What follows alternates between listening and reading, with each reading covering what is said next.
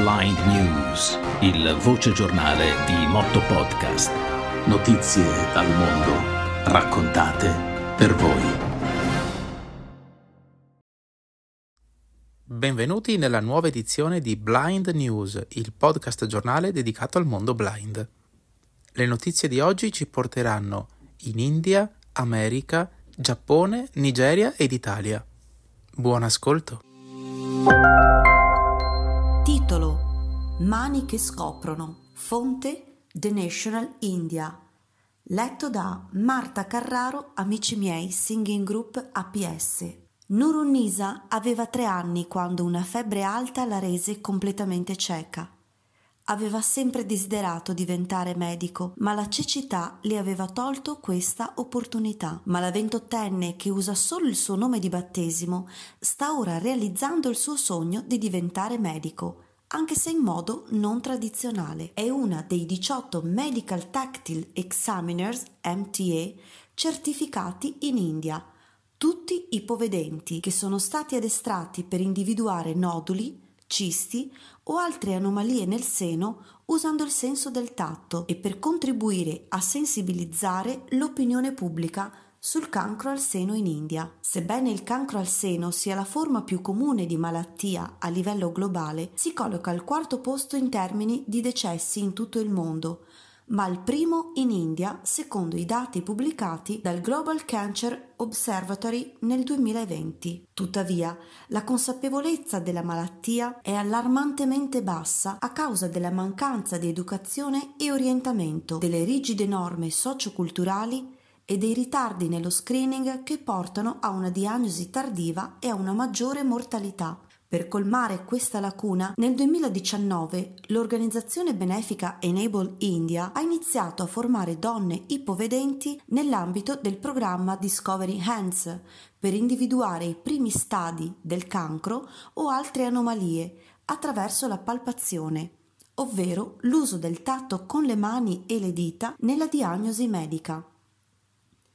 Discovery Hands è stato lanciato per la prima volta nel 2011 dal ginecologo tedesco Frank Hoffmann, che offre uno screening precoce del cancro al seno alle sue pazienti nella sua clinica di Duisburg nella Germania occidentale. Nel 2017 è stato portato in India dall'Associazione Nazionale dei Ciechi India Center for Blind Women and Disability Studies, un programma di formazione professionale no profit con sede a Delhi.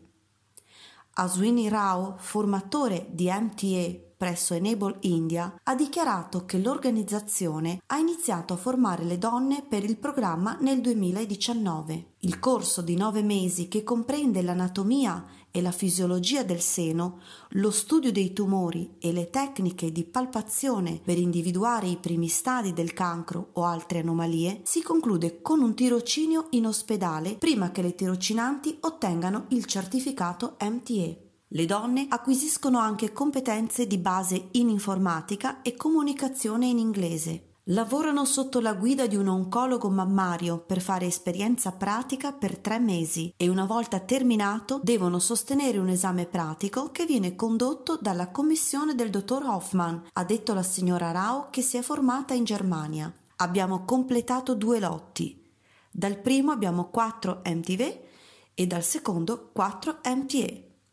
I nostri MTA hanno esaminato oltre 1.000 donne e hanno coperto il Karnataka e la vicina regione dell'Andhra Pradesh, comprese le aree rurali dove le macchine per la scansione non sono disponibili. Ogni esame dura circa 40 minuti, durante i quali vengono incollati sul petto della donna 5 nastri di documentazione appositamente realizzati con marcatura braille per dividerlo in 4 zone e orientarlo. L'MTA palpa poi ogni centimetro per verificare la presenza di eventuali anomalie. Gli MTA documentano i loro risultati e li riferiscono al dottor Puvamma, consulente senior e direttore dell'oncologia mammaria del Kiteker Hospital, che valuta ogni rapporto e decide se la paziente deve essere sottoposta a ulteriori accertamenti come la mammografia o l'ecografia.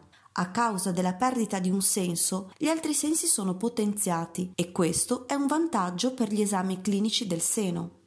Il test gold standard per il cancro rimane la mammografia, ma nel nostro paese molte donne vengono colpite da cancro al seno in fase avanzata con lesioni palpabili, ha dichiarato la dottoressa Puvamma, che usa solo il suo nome di battesimo.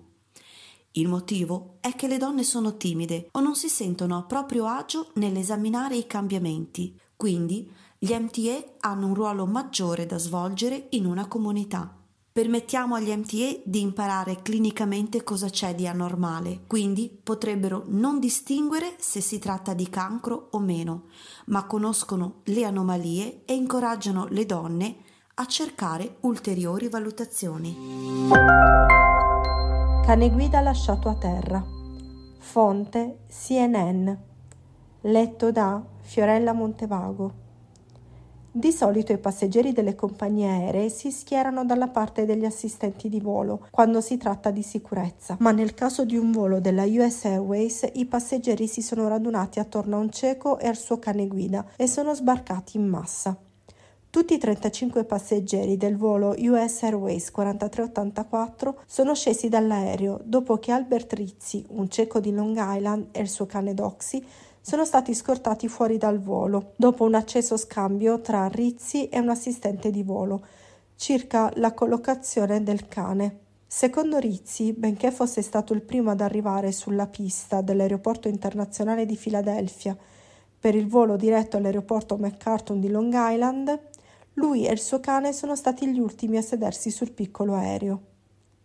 Il posto era centrale e davanti a lui non c'era alcun sedile sotto cui Doxy potesse sdraiarsi. Poco dopo l'imbarco, un assistente di volo ha chiesto a Rizzi che il cane potesse andare sotto un altro sedile per motivi di sicurezza. Diversi passeggeri nella fila di Rizzi si sono offerti di far sdraiare il cane sotto il proprio sedile. E così Doxy è stato sistemato sotto il sedile della signora che sedeva alla sinistra di Rizzi. Tuttavia l'aereo ha subito un ritardo di quasi 2 ore e durante l'attesa Doxy si è alzato per riposizionarsi alcune volte, finendo così sotto il sedile di Rizzi. A questo punto l'assistente di volo ha chiesto a Rizzi di controllare il suo cane e di tenerlo sotto il sedile del vicino. A seguito di un acceso scambio di battute, il pilota ha annunciato che l'aereo sarebbe tornato al gate. Rizzi e il suo cane sono così stati scortati fuori dall'aereo da parte della sicurezza aeroportuale. Dopo che Rizzi e Doxy sono stati fatti scendere dall'aereo, i passeggeri hanno chiesto che l'assistente di volo fosse allontanato anche lui dall'aereo, affinché Rizzi fosse riammesso con Doxy a bordo. Un passeggero, Kurt Batkle, ha riferito che tutti i 35 passeggeri si sono uniti a sostegno di Rizzi e dopo aver realizzato che questi non si sarebbero mossi, il pilota ha annunciato la cancellazione del volo. Se solo l'assistente di volo avesse provato a trovare una sistemazione alternativa per Rizzi e Doxy, secondo Batkle, la situazione si sarebbe potuta evitare totalmente. US Airways è dispiaciuta per l'inconveniente e stiamo esaminando la situazione per vedere se è stata gestita correttamente, ha detto giovedì la portavoce di US Airways, Liz Landau. Ha aggiunto che il pilota e l'equipaggio di volo hanno deciso di tornare al gate a causa di problemi di sicurezza causati dalle azioni del cane e ha riferito che Rizzi ha offeso verbalmente l'assistente di volo. Landau ha detto inoltre che il pilota e l'equipaggio di volo non hanno ritenuto che fosse sicuro operare il volo dopo aver visto quanto fossero sconvolti i passeggeri per l'incidente e ha detto ancora che il pilota ha chiesto a tutti di sbarcare una volta raggiunto il gate. La US Airways ha poi fornito autobus gratuiti dall'aeroporto di Filadelfia all'aeroporto di Long Island. Questa è diventata l'esperienza più meravigliosa, nata dall'esperienza più orribile. Ho scoperto che l'umanità esiste e che le persone possono fare la cosa giusta, ha detto Rizzi, riferendosi alle azioni dei suoi compagni di viaggio. Rizzi ha inoltre confermato di non essere stato contattato dalla US Airways dopo l'incidente e sta valutando quindi un'azione legale. Hanno scelto la persona sbagliata con cui scherzare, ha detto Rizzi. che è attivo nella comunità dei non vedenti e fa parte del comitato consultivo sulla disabilità della contea di Suffolk, dove risiede. Rizzi è diventato cieco 8 anni fa dopo essere sopravvissuto alla meningite e sono 7 anni che Doxy è con lui. Doxy è l'abbreviazione di doxology, che significa lode a Dio e nuovo inizio. Quando furono accoppiati 7 anni fa, Doxy stava appena iniziando il suo servizio come cane guida e Rizzi stava appena iniziando la sua vita da cieco. Titolo: I musei in 3D in Giappone. Fonte: Quick Technics. Letto da Silvia Falasca, Property Manager. I musei giapponesi, tra cui Miraikan e il museo della prefettura di Wakayama, stanno utilizzando la stampa 3D per offrire ai visitatori ipovedenti un'esperienza tattile e migliorare l'accessibilità. I touch tours al Miraikan consentono ai visitatori non vedenti di sentire e sperimentare mostre con un modulo della ISS. Mentre il Giappone sta facendo progressi, i musei all'estero sono più avanzati in termini di accessibilità per le persone con disabilità visive. I musei giapponesi si rivolgono alla stampa 3D per fornire una cultura senza barriere non vedenti. La replica stampata in 3D di una figura di Buddha presso il museo della prefettura di Wakayama consente ai visitatori non vedenti un'esperienza tattile. Per le persone con disabilità visive, visitare i musei in Giappone può spesso essere una sfida, poiché la maggior parte dei musei non è adatta alle loro esigenze specifiche. Tuttavia, alcuni stanno aprendo la strada con idee creative e cercando ispirazione dall'estero. Il Museo Nazionale delle Scienze Emergenti e dell'Innovazione nel quartiere Koto di Tokyo, popolarmente noto come Miraikan, Museo del Futuro, è diventato negli ultimi anni un pioniere nell'accessibilità. In passato, temi come lo spazio, la scienza e la tecnologia moderna venivano trasmessi quasi esclusivamente attraverso metodi visivi, il che rappresentava un ostacolo insormontabile per le persone con disabilità visive. Lo sviluppo di concetti accessibili è iniziato internamente e successivamente è stato portato avanti con il coinvolgimento di persone con disabilità visive. L'evoluzione delle mostre ha acquisito slancio, in particolare nel 2021, quando Chieko Asakawa, cieca, è diventata la direttrice del museo. Da marzo 2023 il Miraikan offre tour tattili, incoraggiando esplicitamente le persone con disabilità visive a toccare le mostre. Ciò consente ai visitatori, ad esempio, di toccare con mano un modello 1 a 1 di un modulo della Stazione Spaziale Internazionale. Le visite sono accompagnate da comunicatori scientifici formati che spiegano cosa si sente e si tocca durante le visite di 2 ore. Il museo della prefettura di Wakayama ha iniziato a considerare le esigenze dei visitatori non vedenti già anni fa, attraverso la collaborazione con il Wakayama Technical College. Sono state create repliche fedeli di artefatti culturali, come le statue di Buddha, utilizzando la stampa 3D. Queste repliche possono essere toccate ed esplorate dalle persone ipovedenti nel museo. Sebbene negli ultimi anni i musei giapponesi abbiano compiuto maggiori sforzi per soddisfare le esigenze delle persone con disabilità visive, c'è ancora molto lavoro da fare. Le audioguide e le mostre tangibili sono ancora rare in Giappone. In confronto, i musei negli Stati Uniti e in altri paesi europei sono molto più avanti in termini di accessibilità. Gli sforzi dei musei giapponesi per creare una cultura senza barriere rappresentano un passo veramente importante. L'apertura dei musei a un pubblico diversificato va a vantaggio di tutti. Titolo: Come i non vedenti riconoscono i volti. Fonte: The Sun. Letto da Pierpaolo Di Bartolomeo. Utilizzando un dispositivo specializzato che traduce le immagini in suoni, i neuroscienziati del Georgetown University Medical Center e i loro colleghi hanno dimostrato che le persone non vedenti riconoscono i volti di base utilizzando la parte del cervello nota come area fusiforme del volto, una regione cruciale per l'elaborazione dei volti nelle persone vedenti.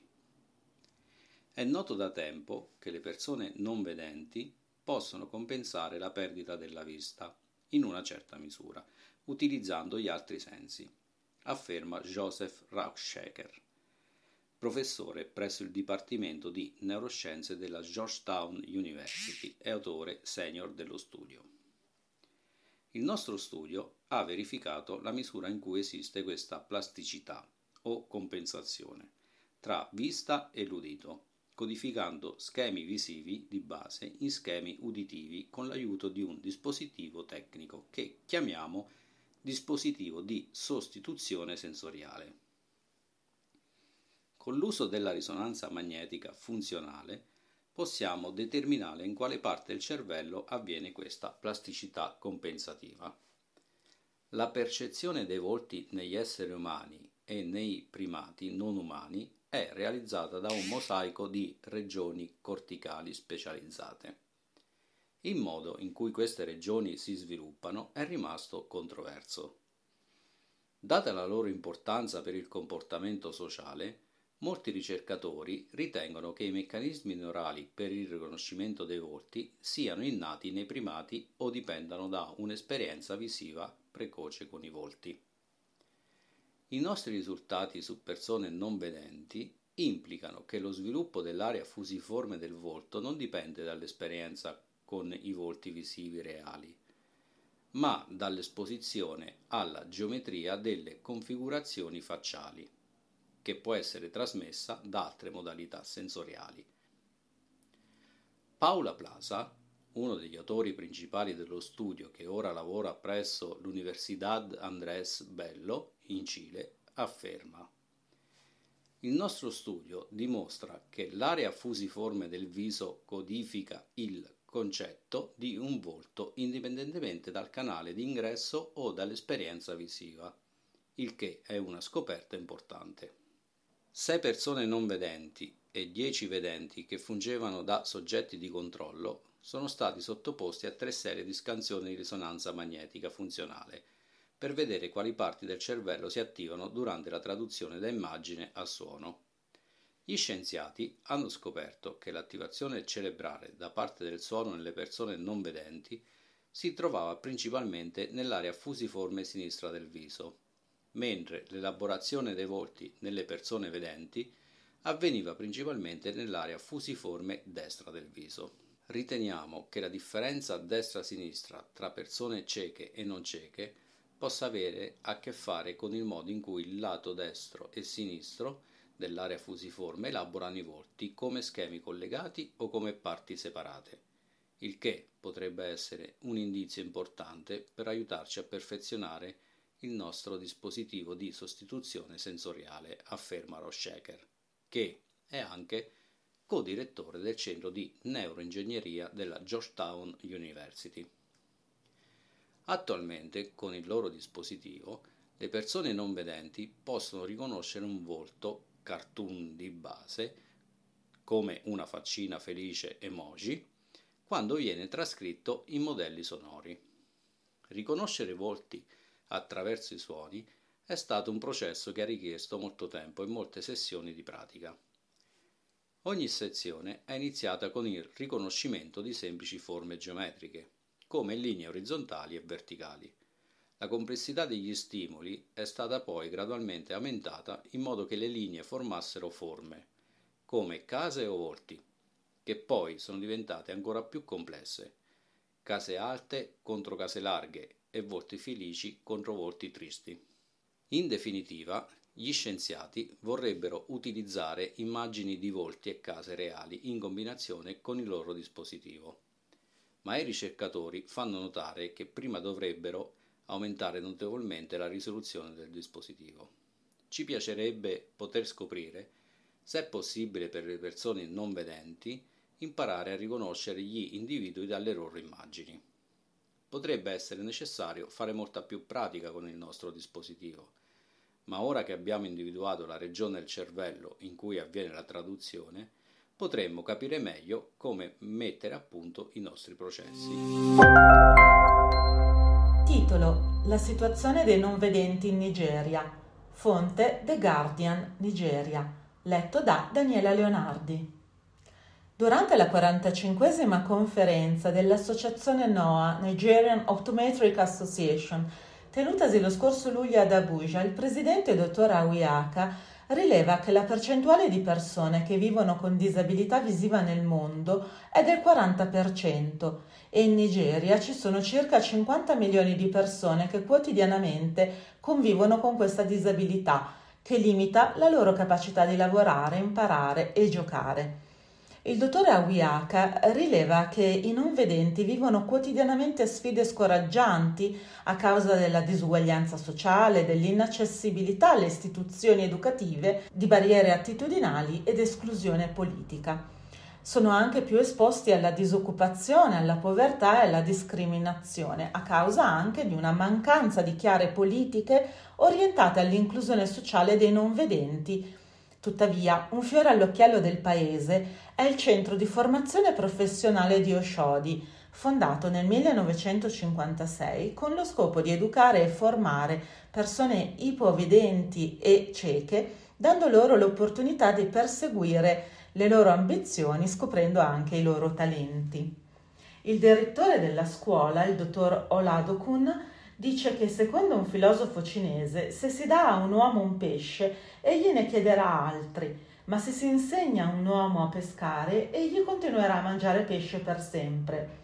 Nella sua scuola non vuole che i suoi studenti continuino a mendicare per vivere a causa della loro peculiarità. Quando ero bambino conoscevo le persone cieche come mendicanti, ma oggi la situazione fortunatamente è cambiata, dice il dottor Oladokun. Ed è proprio grazie all'istruzione che le persone non vedenti possono laurearsi o apprendere un'attività per poter essere finalmente una parte attiva nella società. Il Centro di Formazione Professionale è un'organizzazione volontaria senza scopo di lucro che non percepisce sovvenzioni statali o governative e per questo motivo ha bisogno del supporto di aziende e privati per continuare nella sua missione. Gli studenti scelgono se proseguire gli studi fino al livello universitario o se entrare nel mondo del lavoro totalmente capaci e abili perché sono stati appunto professionalizzati durante gli anni di formazione nel centro. Titolo: Comunicato stampa. Fonte: mottopodcast.org. Letto da Silvia Falasca, Property Manager. Motto Podcast illumina il mondo del cinema. Viaggiate con noi attraverso l'Italia e oltre. Il Motto Podcast, in collaborazione con Federico Spoletti di Subti, ha brillato come media partner alla rassegna itinerante In Cinema. Questo evento unico ha portato magia cinematografica in diverse città italiane, inclusi Torino e Milano, proiettando film selezionati, resi accessibili a tutti, con audiodescrizioni e sottotitoli per non udenti. L'esperienza immersiva ha avuto un impatto profondo.